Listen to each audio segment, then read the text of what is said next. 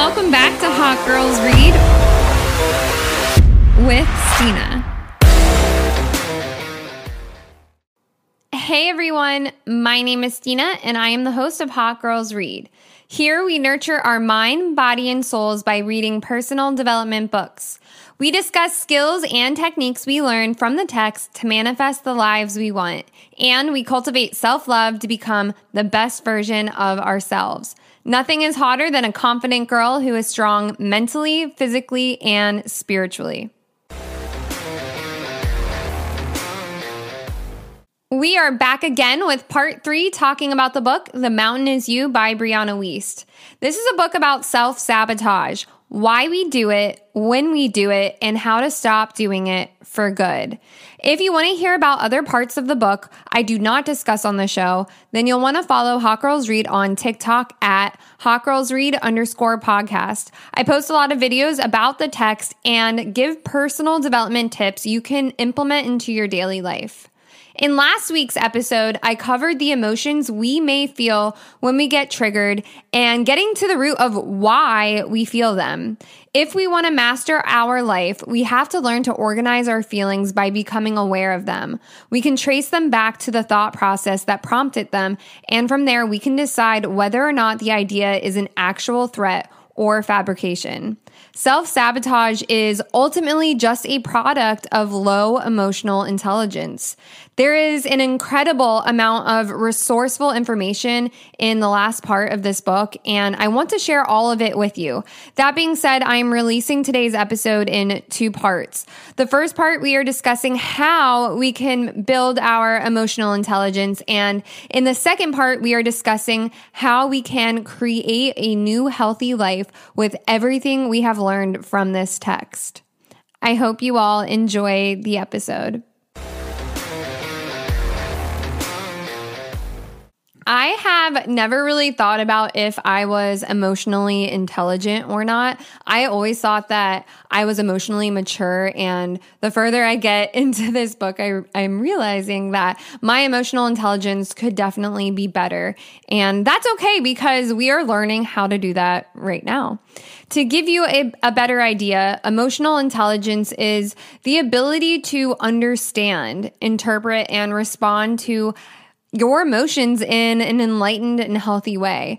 I think the biggest thing is when we feel emotions, we get into a victim mindset that leads us to reacting to our emotions in a negative way. And we have to get rid of the, the victim mindset and realize our emotions are just a product of our thoughts. We can't attach our emotions to the circumstance or to the person because the emotion is solely because of our own inner dialogue and thoughts. Brianna says that the result of having high emotional intelligence is that we are able to get along with a lot of people and feel more contentment and satisfaction in our everyday lives because we are able to process and express our authentic feelings in a positive way.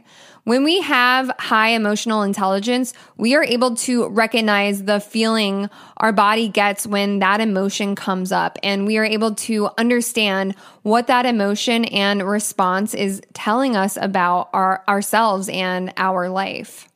In the intro, I said that that self-sabotage is the lack of emotional intelligence and that is because without the ability to understand ourselves, we become lost. The interesting thing is that our our brains are wired to resist what we really want in life. And that is because the brain knows that once we receive that thing we truly desire, we will have the satisfaction. We will have that satisfaction and and then we'll look for something else to desire or accomplish.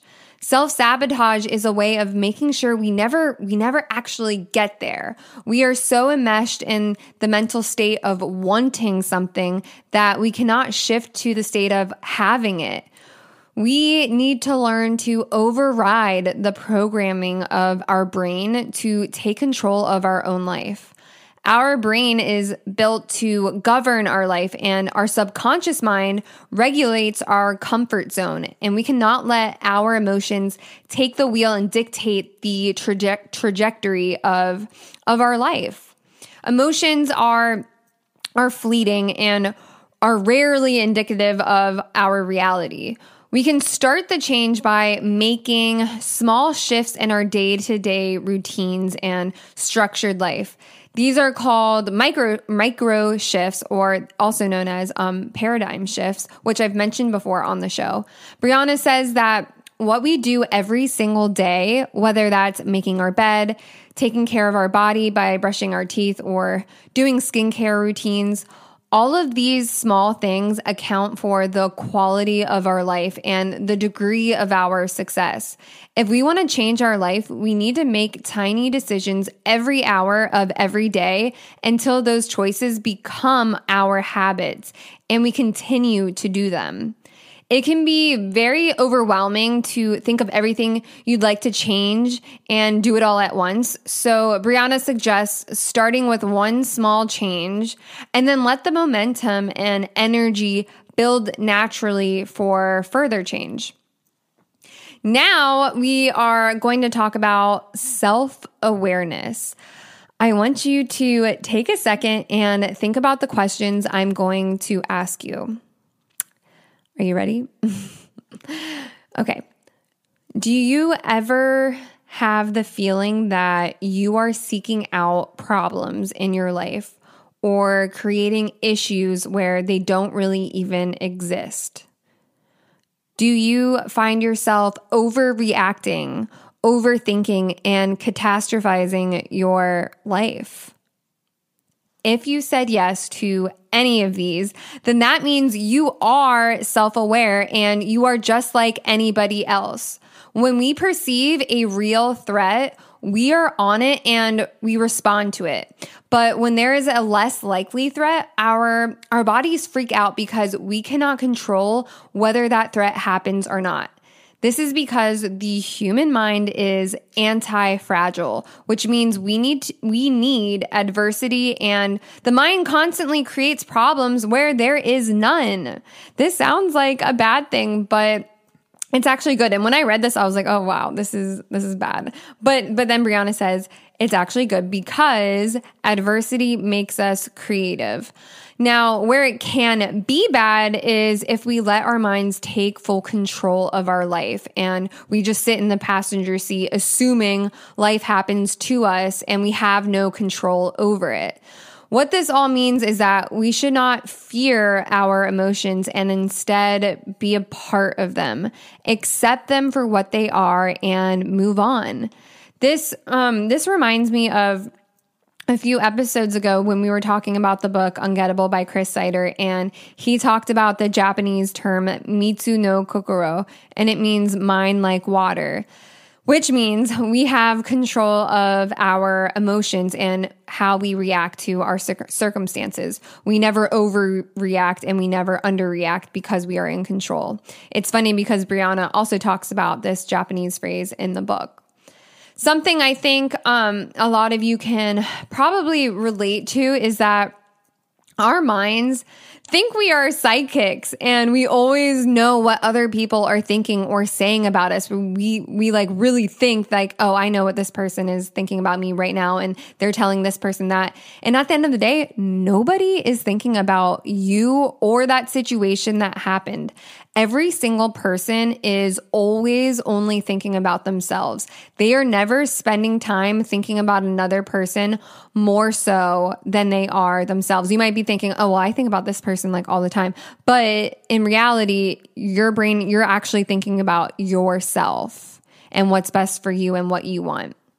Bri- Brianna calls this um, psychic thinking, and she says it is absolutely terrible for our mental health because it can lead to anxiety and depression.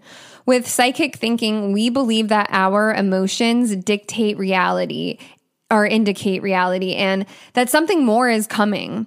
And this is often false. but having this mindset will will lead to um, self-sabotaging behavior the negative thoughts stemming from the emotion will come true our minds like to jump to a worst case scenario, which is called a logical lapse. And this is what leads to having anxiety. If we are experiencing anxiety, then that means our, our critical thinking skills are inefficient in the moment. If we want to heal, we have to learn to process the all of our emotions, but we need to learn to process the emotion of anxiety. Acknowledge it, realize it isn't real, and let go of it. Anxiety rarely comes from things that are actually happening and instead comes from things our minds think could happen. There is peace in knowing that the anxiety isn't factual. If we let the anxiety take over and our mind take over, we have to realize our mind is very powerful and it can lead to a downward spiral. I'm going to give you a personal example of this. Um, a few years ago, a friend of mine passed away from a disease he was born with. When this happened, I was overcome with so many emotions. Grief was definitely being one of them. Um, but then I I let my mind and and anxiety get to a really bad place. If you listen to the first episode of Hot Girls Read, then you know that I had a brain tumor when I was 10 years old. When my friend passed away, I had convinced myself that my brain tumor came back. I was having panic attacks and just full blown anxiety. It was so bad that I could not go to his funeral. My mind and anxiety had taken over so much that I was starting to experience, physically experience the dizzy spells that I had when I was 10 um, before I was diagnosed and before I had my surgery. I had um, been a few years out of having to get my annual MRIs or my brain scans. And that made my anxiety even worse because I used to have comfort in knowing that I had an MRI coming up. So if the tumor came back, they would catch it but it had been almost 14 years since my brain tumor and I no longer had to get MRIs. So anyway, I ended up scheduling uh, an MRI and it and it came back perfectly fine. From there, I was able to come back to um, my normal self. But this is just an example of what can happen when we let our minds and our anxiety take over. Our subconscious mind will believe whatever we tell it. So instead of telling it negative things, we should try and only feed it with positive affirmations because that is what our reality will be. I read somewhere that our, um, when we tell our subconscious mind something, that our subconscious mind is now being put to work to prove whatever we said to be true, and that goes for positive thoughts or for um, for negative thoughts. So if you say, "I am a teacher," your mind, and you keep saying that over again, "I I am a teacher. I am a teacher." Your subconscious mind is going to start to believe that and then you're going to start doing actions that eventually get you to the point where you've gone to school and now you are sitting in a classroom and you are a teacher it's just it's really crazy how that works but anyway this whole story i just told you Brianna calls it a faulty inference, and it is when you come up with a false conclusion based on valid evidence. This means that what you are seeing, experiencing, or understanding might be real, but the assumptions that you are piecing together from it are either not real or highly unlikely. In a sense, this is one way our brain can pr- betray us. Our brain is unable to decipher the difference between what is fact or made up, and our body responds regardless. This goes back to having a strong mental diet, which I know I've talked about before. We have to train our brain and train our thoughts. Anytime we have a thought that is not real or strikes anxiety or is negative, we have to stop it and turn it into the positive version of that thought. This takes practice, but eventually our brain will adapt.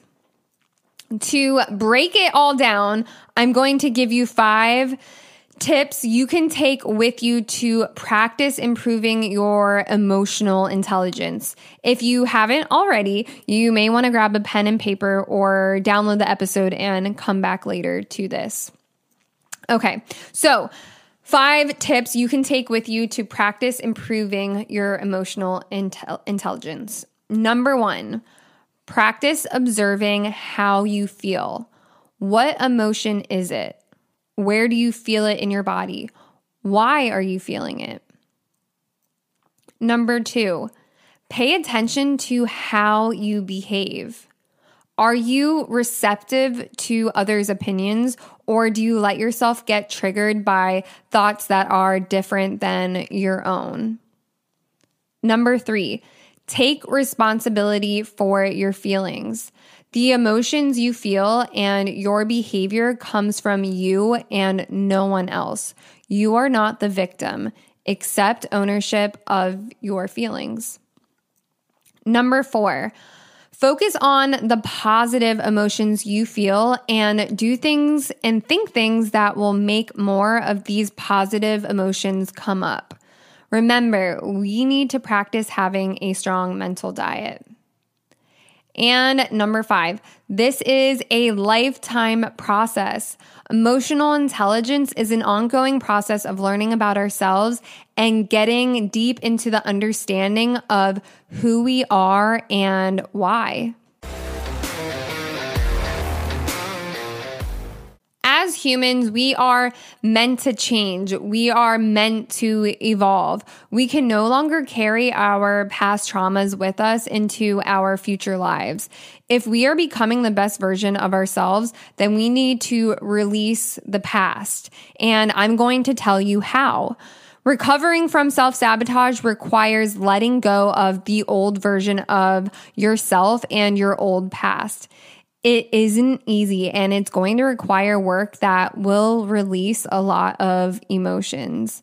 The day you let go is the day you let yourself revisit your trauma, cry it out for as long as it takes, and realize this is necessary to build the new life you are so excited about. The second part of today's episode, we are getting into releasing the past and creating this new life. Bring some tissues because it's going to be emotional. See you all next time on Hot Girls Read with Stina.